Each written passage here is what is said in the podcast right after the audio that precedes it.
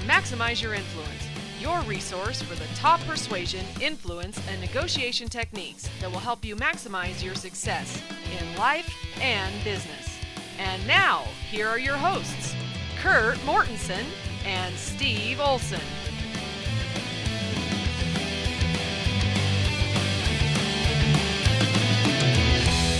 Welcome to episode 65 of Maximize Your Influence. Steve Olson here with Kurt Mortensen, kicking off the final R of Resistance. And here we are today, locked and loaded. Kurt, what's the latest? Feeling good. Winter's coming. That's what I do know. And the world of persuasion is more important than ever. More? Well, you got to be able to afford Christmas. That's right. There's Christmas coming down the road. I've got a wedding in my future down the road. Taxes are always beating at the door. And so I guess the bottom line is everything you want in life's on the other side of persuasion. And even thing, everything you don't want in life or things you don't want to pay for that you have to pay for, still on the other side of persuasion. Persuasion is one of those things too, persuasion, sales skills, negotiation, all that stuff that if you go out and you really retool and make yourself a lot better on it, you're probably not going to all of a sudden quadruple the amount of sales you get. But the thing that really makes a difference is it gives you that little bit of an edge, a slight edge. I think there is even a book called The Slight Edge, but it gives you that slight edge because how much does the guy make who comes in second place in sales? Hmm, nothing. So, any little technique that you can add that gets you over that hump and gets you the deal, even if it's a few extra deals a year, depending on what kind of industry you're in, it makes a huge difference. So, you know, good for you for taking the time to jump on the podcast to listen and try to get better because it's it's like working out. It's something that you have to do every every single week or you get rusty. I find myself getting rusty periodically too if I've let some of my techniques or the tools I use in this business uh, kind of atrophy a little. Yeah, you're learning new ones, you're remolding old ones, and that was an interesting thing when I do seminars. You always get, I'd say, a third to a half the people eventually would up and say, oh, why didn't I learn this first? You know how much money I've lost? And these are entrepreneurs knowing that there's a direct correlation between their ability to influence and their income. Yep, yep. In the business that I'm in, people tend to get stuck on the numbers and things like that. And those are important, but really 90% of it at least is your ability to sit down and have an intelligent conversation with other human being. Yeah, it doesn't matter what your offer is or what your product is. If they don't like you and they don't trust you, they're not doing business. Uh, that is correct, sir. That is correct. So we're gonna we're gonna keep plowing through our R's of resistance today. We've got a geeky article moment, and we also have a blunder coming up. So that's the agenda. Kurt, why don't you go ahead and cue up Mr. Urkel? Urkel, go! Urkel. So I actually saw Urkel in the stands cheering for my favorite basketball team the other day. Oh yeah, yeah. Did you you feel a connection, a bond since we hear him almost every week? I think so. Now he's a lot less geeky in real life. Uh, in fact, if the show that Urkel was on called Family Matters, and and wow, we're just getting into the weeds here, but uh, he had this alter eagle because his name was Steve Urkel, but he had this alter eagle named Stefan Urquelle right? Oh, yeah. Because he was this he was a really nerdy guy and he could do these really great inventions and so he wanted to be cool so he made his cool invention where it, it would turn him into Stefan Urquelle. He was super smooth. The ladies loved him. So the one I saw in the audience was a lot more Stefan Urquelle and Steve Urkel. Oh, okay, good to know. Yeah, yeah. Anyway, today's article, if you must know, is what motivates people to pursue these dream jobs? And we see this with college students. They have this dream job, this dream future the Dream Corporation, and a lot of them will take jobs trying to get there. And it's interesting that the new research shows, and this is, as you know, probably you've already read it in your Journal of Basic and Applied Social Psychology. But anyway, yes, uh, last night that they needed a vivid and detailed picture in their mind for them to find the motivation to pursue their dream job. And they did study with these students and they showed them this fake program and they gave them little bumps along the way. Well, you know about your GPA, you're not quite there yeah, there's some things that you need to do. And those that stuck to it, that really wanted it, that it was their dream job, they wanted to pursue this, it came back to they had a vivid mindset. They could see it, taste it, touch it, feel it in their mind. That made the biggest difference. And that's a huge thing for everyone, whether it be your personal motivation or motivating other people. If people can't see it, taste it, touch it, feel it, they don't see it in their mind, if they can't mentally picture it, whether it be in your personal life or what you're trying to motivate them to do, it's not going to happen. I think that the the opposite is true, Kurt, as well. Um, when I was in college, I wanted to be an attorney, and yeah, we're all stupid in college for to, to some degree. so there's a shot at you, attorneys. You know, you just take it. I, I think attorneys are pretty good at taking jokes about themselves. But I read this book called Law School Confidential, and it was about what is law school like and what are you in for as an attorney? And I read the book and I did not want to be an attorney anymore because they have this vivid picture of what it's like. So it can go both ways there. The point is, the mind gravitates towards the most vivid and clear picture because a confused mind says no. That's right. They adjusted your picture. Yeah. And that was one of the studies I've mentioned before with the inner city kids and go to college, go to college. They don't go to college until you take them to a college and have a mirror student for the day. Now, when you tell them to go to college, they could see it, taste it, touch it, feel it. It was fun, it's exciting. Otherwise, they wouldn't go. But when they could see it, that's important. So if your prospect can't see themselves using your product or service, doing what you're asking them to do, it's not going to happen. The same thing's true for you. If you can't see yourself losing weight or becoming financially independent or quitting your job, it's not going to happen. That's why people who who want to lose weight or or who want to get in shape it's so hard to get started. But the second you get on the scale and you're like, I'm down two pounds, right? People can get a lot more more aggressive about it because they can see it's actually going to happen. Exactly. And they can see the progress. They can see a little victory. And that makes a huge difference because if you get on the scale and it's up two pounds every day, then it's a little tougher. When I got into the real estate investment business, that's how I felt. I felt like I was driving around all over creation, getting rejected, getting slammed. Oh, this isn't going to happen. I talked to uh, my mentor. He said, Yeah, I know. I know. That's how it feels. It's all going to change when somebody says yes. Right. Mm-hmm. And he was right. Somebody said yes, and I never looked back. And that's all part of the process. So whether it's your dream job, motivating yourself, losing weight, making more money, it's all about creating that vision because the universe will not reward you physically until you can see it mentally. There you go. There you go. Good stuff. Thank you uh, for the geeky article moment. Again, I know you've totally geeked out. You're feeling great about yourself. So, we're going to get into our fourth R of resistance today. Kurt, quick review. What were the first three R's? So, we've talked about reason, creating that interest that need the want. We've talked about risk, you know, rocking the boat. Is it going to work? Resources, time, energy, money, team support. And today, just to keep with the R's, we're going to talk about rep or representative. That would be you. Not necessarily our listeners, but other people. Maybe they didn't like or they didn't trust you, and they're not going to do business with you. And it's what I call the persuasion pitfall. If you go to that furniture store and somebody pushes a little too hard, and you get that feeling inside, like, and you leave saying, oh, I'm just looking, come back later, talk to my spouse, and you never come back. And the pitfall is this that salesperson never knows, the store owner never knows, the store the sales manager never knows. You just never come back because somebody pushed a little too hard or the person didn't like them and they left. How do we stop that from happening? You can't. Oh, bummer. well, there are a lot of ways to stop that from happening. And one of the laws of the persuasion, one of the 12 laws, is the law of connectivity, creating that contagious cooperation where someone feels connected to or similar to you or comfortable around you, you're more likely to influence them. We like to be around with people that we like, that we feel comfortable with. And the people that rub you the wrong way, the people that just drive you nuts, the people that think they're funny but they're not, those are the type of people that we don't want to do business with. We pretend to be nice. That person never knows. That's the pitfall. But we want to be around people that we like and that we can connect with. Okay, so what are some of the other techniques as far as that rep? Because it's a total package. It is a package, and uh, I guess do we have to be politically correct? No, we've never tried to do that. Go ahead and just okay. let it fly. Well, let me just tell you the studies. It's one of them is just how you look, your attraction. It's called the halo effect, to where how you look matters how people judge you. The better looking you are, not talking about drop dead gorgeous or handsome, but the better looking you are, the more people think that you are nicer, that you're more trustworthy. And the judicial system, the better in the judicial system, the uglier convicts get longer prison sentences than the better looking ones. In college, the better looking students get better grades for the same amount of work than the less attractive one, even though the professors would never admit it. In daycare, the more attractive kids get in less trouble for doing something that they weren't supposed to do. And even presidential elections. I think it's like 11 out of 13 times a better looking candidate usually wins. So there's something about our appearance.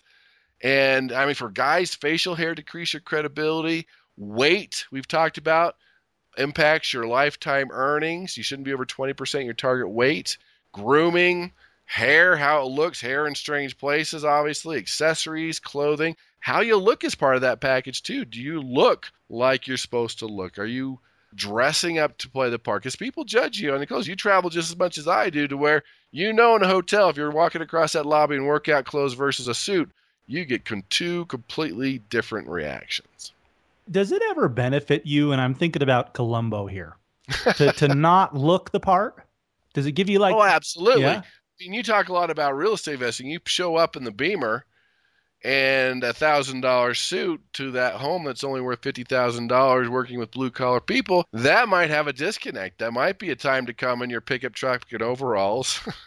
right? To where you want to connect a little more. So it depends on the situation. Obviously, if you're CEO versus coming to talk to somebody on a farm or a different property, you need to adjust. It's not always the same. You kind of need a mirror and match you may not want to match what they're dressing. You might be want to be a couple notches up. So I'm going to say it's going to depend on the situation. Yeah, I I don't know if I said it before, but one of the movies I really like is Runaway Jury. It's a John Grisham novel that they made into a movie, and Dustin Hoffman plays an attorney in the movie, and he has this kind of low budget jury consultant that is helping him influence the jury and body language and how he talks and things. And Dustin Hoffman during lunch one day, he has this big smear of mustard on his tie and the consultant says, "You have mustard on your tie." And he goes, "Yeah, I know. I put it there on purpose, right? Because he's got to look like one of the folks. Because the the defense attorneys are these slick guys who came in from New York. You know those those suits that you're talking about. When people are, uh, you know, there there's a difference between your heart surgeon walks in the room and if he had mustard on his tie okay that's a problem but if it, if it's more of a relating thing and got to get down home with the folks then then looking the part doesn't necessarily mean looking super nice and, and being decked out in the finest stuff. That's correct. Depends on the situation. If you're visiting the CEO or the president versus someone that's more down to earth and you're trying to connect with somebody at a different level, it does matter. But how you look but attraction deals with how you look, your physical appearance. It also deals with your clothes. It also deals with your personality. Some things we can fix, some things we can't. But that halo effect makes a big difference. And it goes back to our that industry we talked about before, the old booth babes. Oh yeah. and you've seen them before in Vegas. And, and relax, guys, there are booth dudes too, right? yeah. But you go to those conventions in Vegas and there's a beautiful looking person outside the booth. They have no idea what's inside but it attracts more people to the booth. That's a pretty sad commentary on humanity, isn't it? It is, but it's reality. You go to any car show, especially they're the worst violators. Look out. Oh man. I've done that. I've exhibited at big financial shows and things like that. And you're right. It's they might get mad at me, but it wouldn't be the first time because I, I kind of think that a lot of stereotyping exists because it's true. So you take that for what it's worth. But I, I, you, you go to these and you're looking at this girl at this booth that is a company that you know does high speed, high frequency trading for Wall Street firms or something, and you're going, she knows what she's talking about, right? Here, that's that's not the case. But are there 50 guys at the booth all day, every day? of course there are.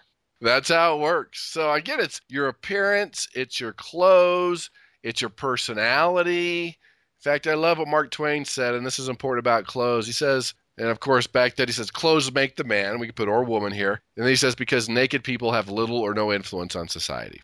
So take that for what that's worth. But that's the first one is attraction. The second one that we could all work on is similarity. We like to be persuaded and influenced and connect with people that are like us, our same opinions, lifestyle, backgrounds. And you've seen this before you know and you have your sports teams. When people like the same sports team as you there's a there's a connection. People like the opposite there's a disconnect. It could be politics it could be religion and you can find something in common with everybody you meet. Now sometimes you have to stretch it. All right we both breathe air. We're both human okay? But hopefully you can find something a little bit better than that. Find something in common. It could be a tv show a sports team, a college, but make sure it's something relevant. You don't go off and say, oh, really? You're a Gemini? I'm a Gemini too, if they don't care about astrology. And make sure it's something positive. You don't go to a family reunion and say, Fred, you're still alive. Good for you. I thought you'd be dead by now. And uh, that's not what we're looking for. So that's a simple one. If you can find something you have in common, from opinion to lifestyle to background to both being smokers to sports teams to TV shows to a place that you worked at, that instant commonality, that similarity makes a huge difference. Now, I'm not talking about the identical, because you know if people show up at a party with the same dress or same suit on, that there's a disconnect, but something in common goes a long way. Now, you have mentioned a, a few times too, though, that the people are taking the fish home, uh, and that's a short that's an expression for you know the guy at the office the purchasing manager has a fish on the wall or a picture he's taken home because all the cheesy salespeople bring it up in an effort to connect and establish something in common i met a guy the other day that told me that he used to have a boss that would put his grandpa's old golf club in the corner of his office where everybody could see it and the catch with this guy is he absolutely hated golf he just did not like it at all. Oh, that's a setup right uh, there. and he called right? that club his BS meter. Right. I love it. Yeah. so you've got to have a sincere effort to connect. So if you hate people, you're in the wrong business, right? If you hate people and if you're trying to talk about golf and you've never golfed, and and that's the thing. If there's this huge fish on the wall and you say, hey, that's about a hundred pound marlin, and that color's based on this breed, and that's probably cut off the coast of Maui. If you know your things and did you use a 40 pound test or a 50 pound test, right? If you know what you're talking about, there could be a connection there. But if you're just like you said, that BS meter, you're just bringing it up. Oh, you're a golfer. Oh, you like the fish. Hey, you have a family then that like you mentioned that bs meter goes off and i love putting that golf club in there because then you know exactly if the person's sincere or just full of it. Yep yep it's a good bs meter good bs meters. And anything else with rep that you want to go into? People skills. We've talked about that before and we know that 90% of all people rate their people skills above average and this is one that we can all work on. And a Harvard study shows that two thirds of the people downsized, fired from their jobs, are fired because their inability to work with people. And that's the honesty test for everyone. If you're the manager and you have 10 people underneath you and one needs to be fired, and everything being equal, who do you fire? And if you're honest with yourself, you're going to say the one you don't like, right? I mean, that's just how it is. Mm-hmm. And it's something that's so simple. And we can go into Dale Carnegie, we can go into some basic people skills, but – when you really can connect with anybody, and it's easy to connect with people that have your same personality, but I'm talking about connecting with people that are different with you, really understanding how to do that. When you truly have people skills and connect with people and get people to like you, the doors of influence swing wide open. Well, good stuff, good stuff because that whole people skills thing and I've mentioned this on on the last episode, that's just really what this is. And when we're talking about connecting, with people. That BS meter, the fish on the wall, and that stuff. I just think so much more and more increasingly people are starved for real value and they're more concerned about their time than than ever before as well because it's just crammed. I mean, while we've been recording this podcast, I've you probably got 30 emails, right? So I think that when you can quickly establish some value and quickly establish that you're there to help in a sincere way, the funny thing is, is then they're going to talk to you about the golf, right? Mm-hmm. Then then that stuff is going to come out, and not only did you prove, hey, I'm valuable to you, but you like me too because we both like this thing instead of that uh, shallow, the just you know make you want to take a shower, cheesy sales sales guy stuff, you know.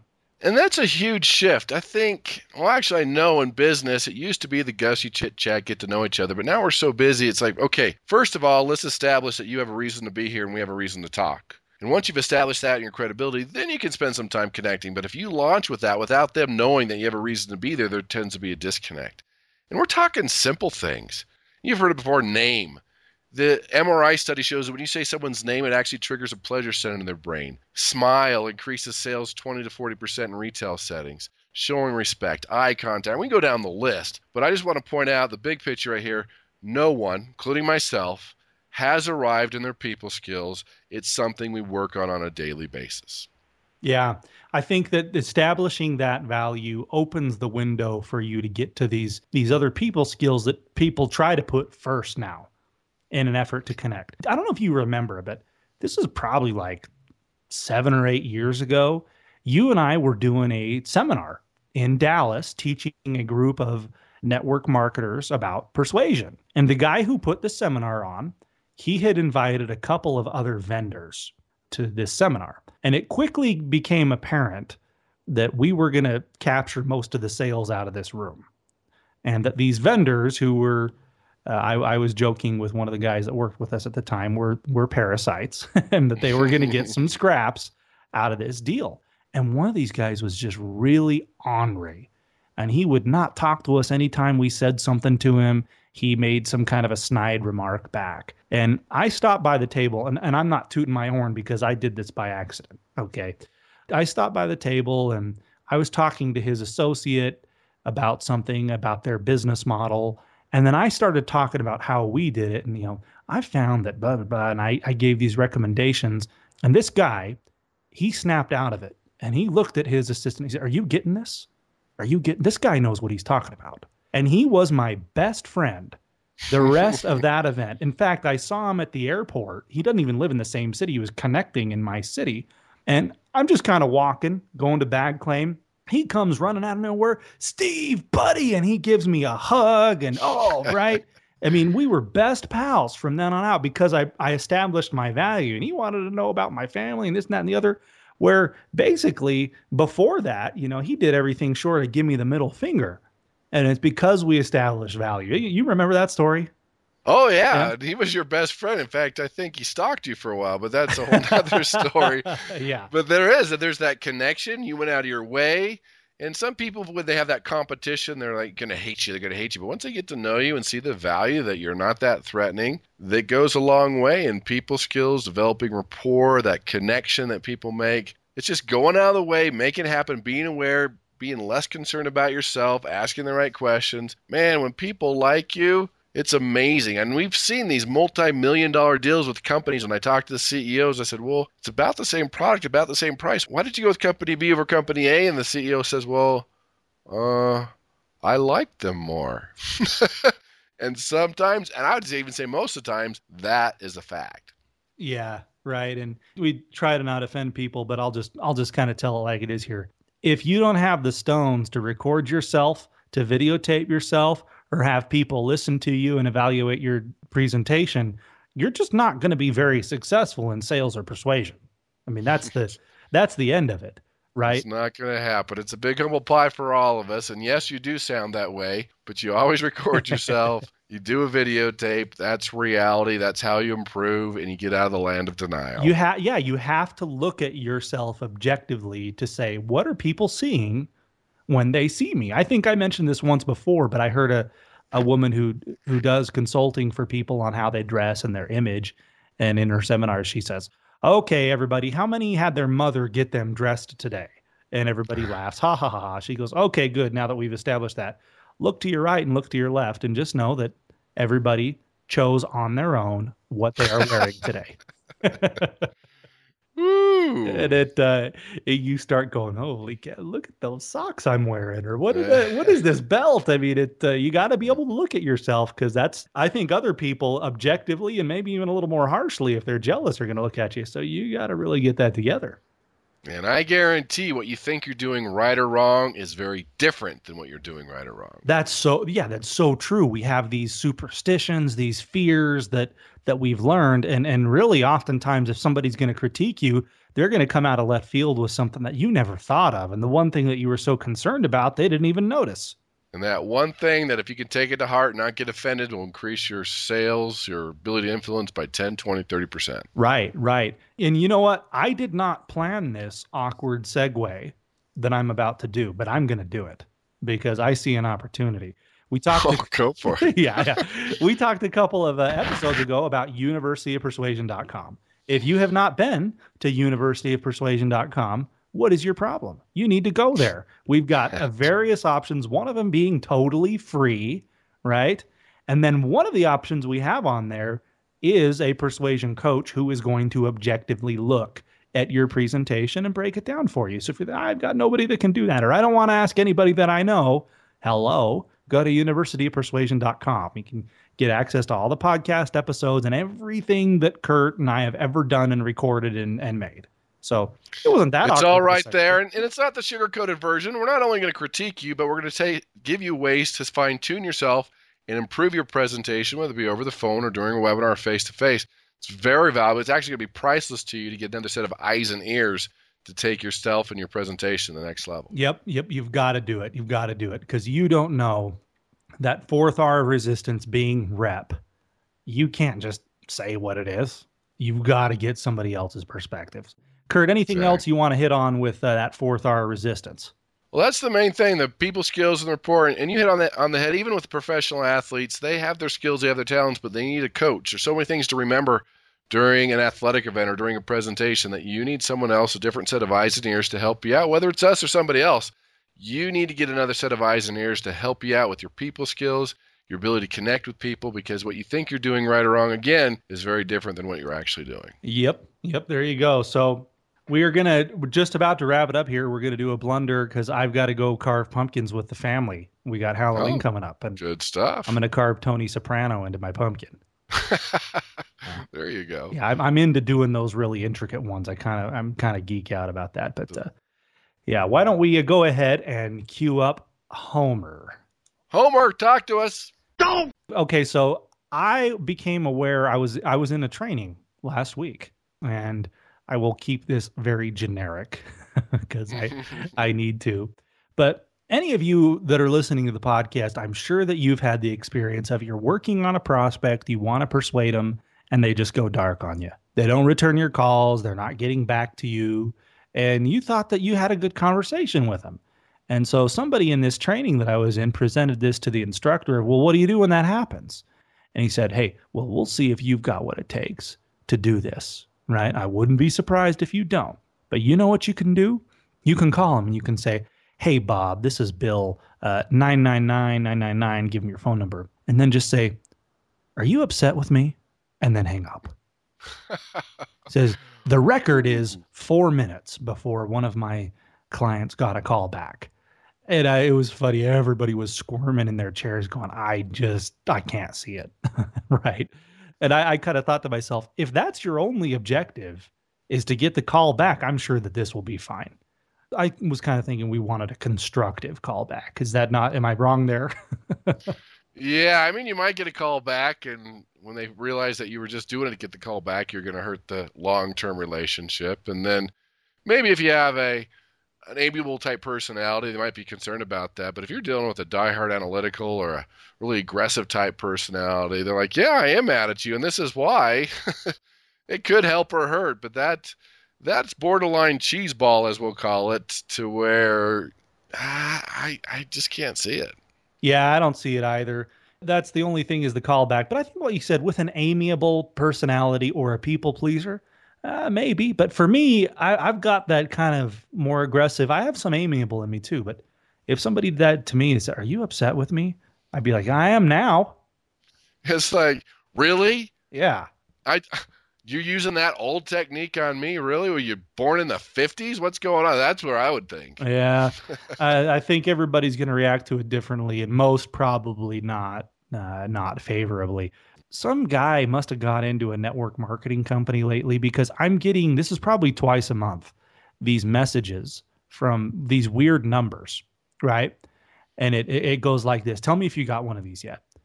Hey, uh, I got that information you requested. The website is www.loseweightfast.com. I know you really wanted to know about that, but uh, since we were discussing it the other day, it's uh, wloseweightfast.com. And, you know, call me back, talk to you later. Right. And you're, oh, come on. A little different spin on that. Oh, there's a problem with your account. Give us a call right away. You're like, what account? Who are you? Right. I don't call them back, but it's a bad use of a closing skill and it's a bad use of the Zeigarnik effect that we've talked about before. Yeah. Yeah. And I joked with you earlier. Well, if you want the call back, just call them and say, hey, your wife's dead. Call me. I mean, that'll get them to call as long as that's yeah, what we're you'll doing. get the call. You won't get any business, but hey, you got the phone. Yeah, if you know what? If you can pay your mortgage with a phone that rings and not dollar bills, then more power to you. There you go. All Make right. it happen. Okay. Kurt, anything else you want to cover before we hang it up?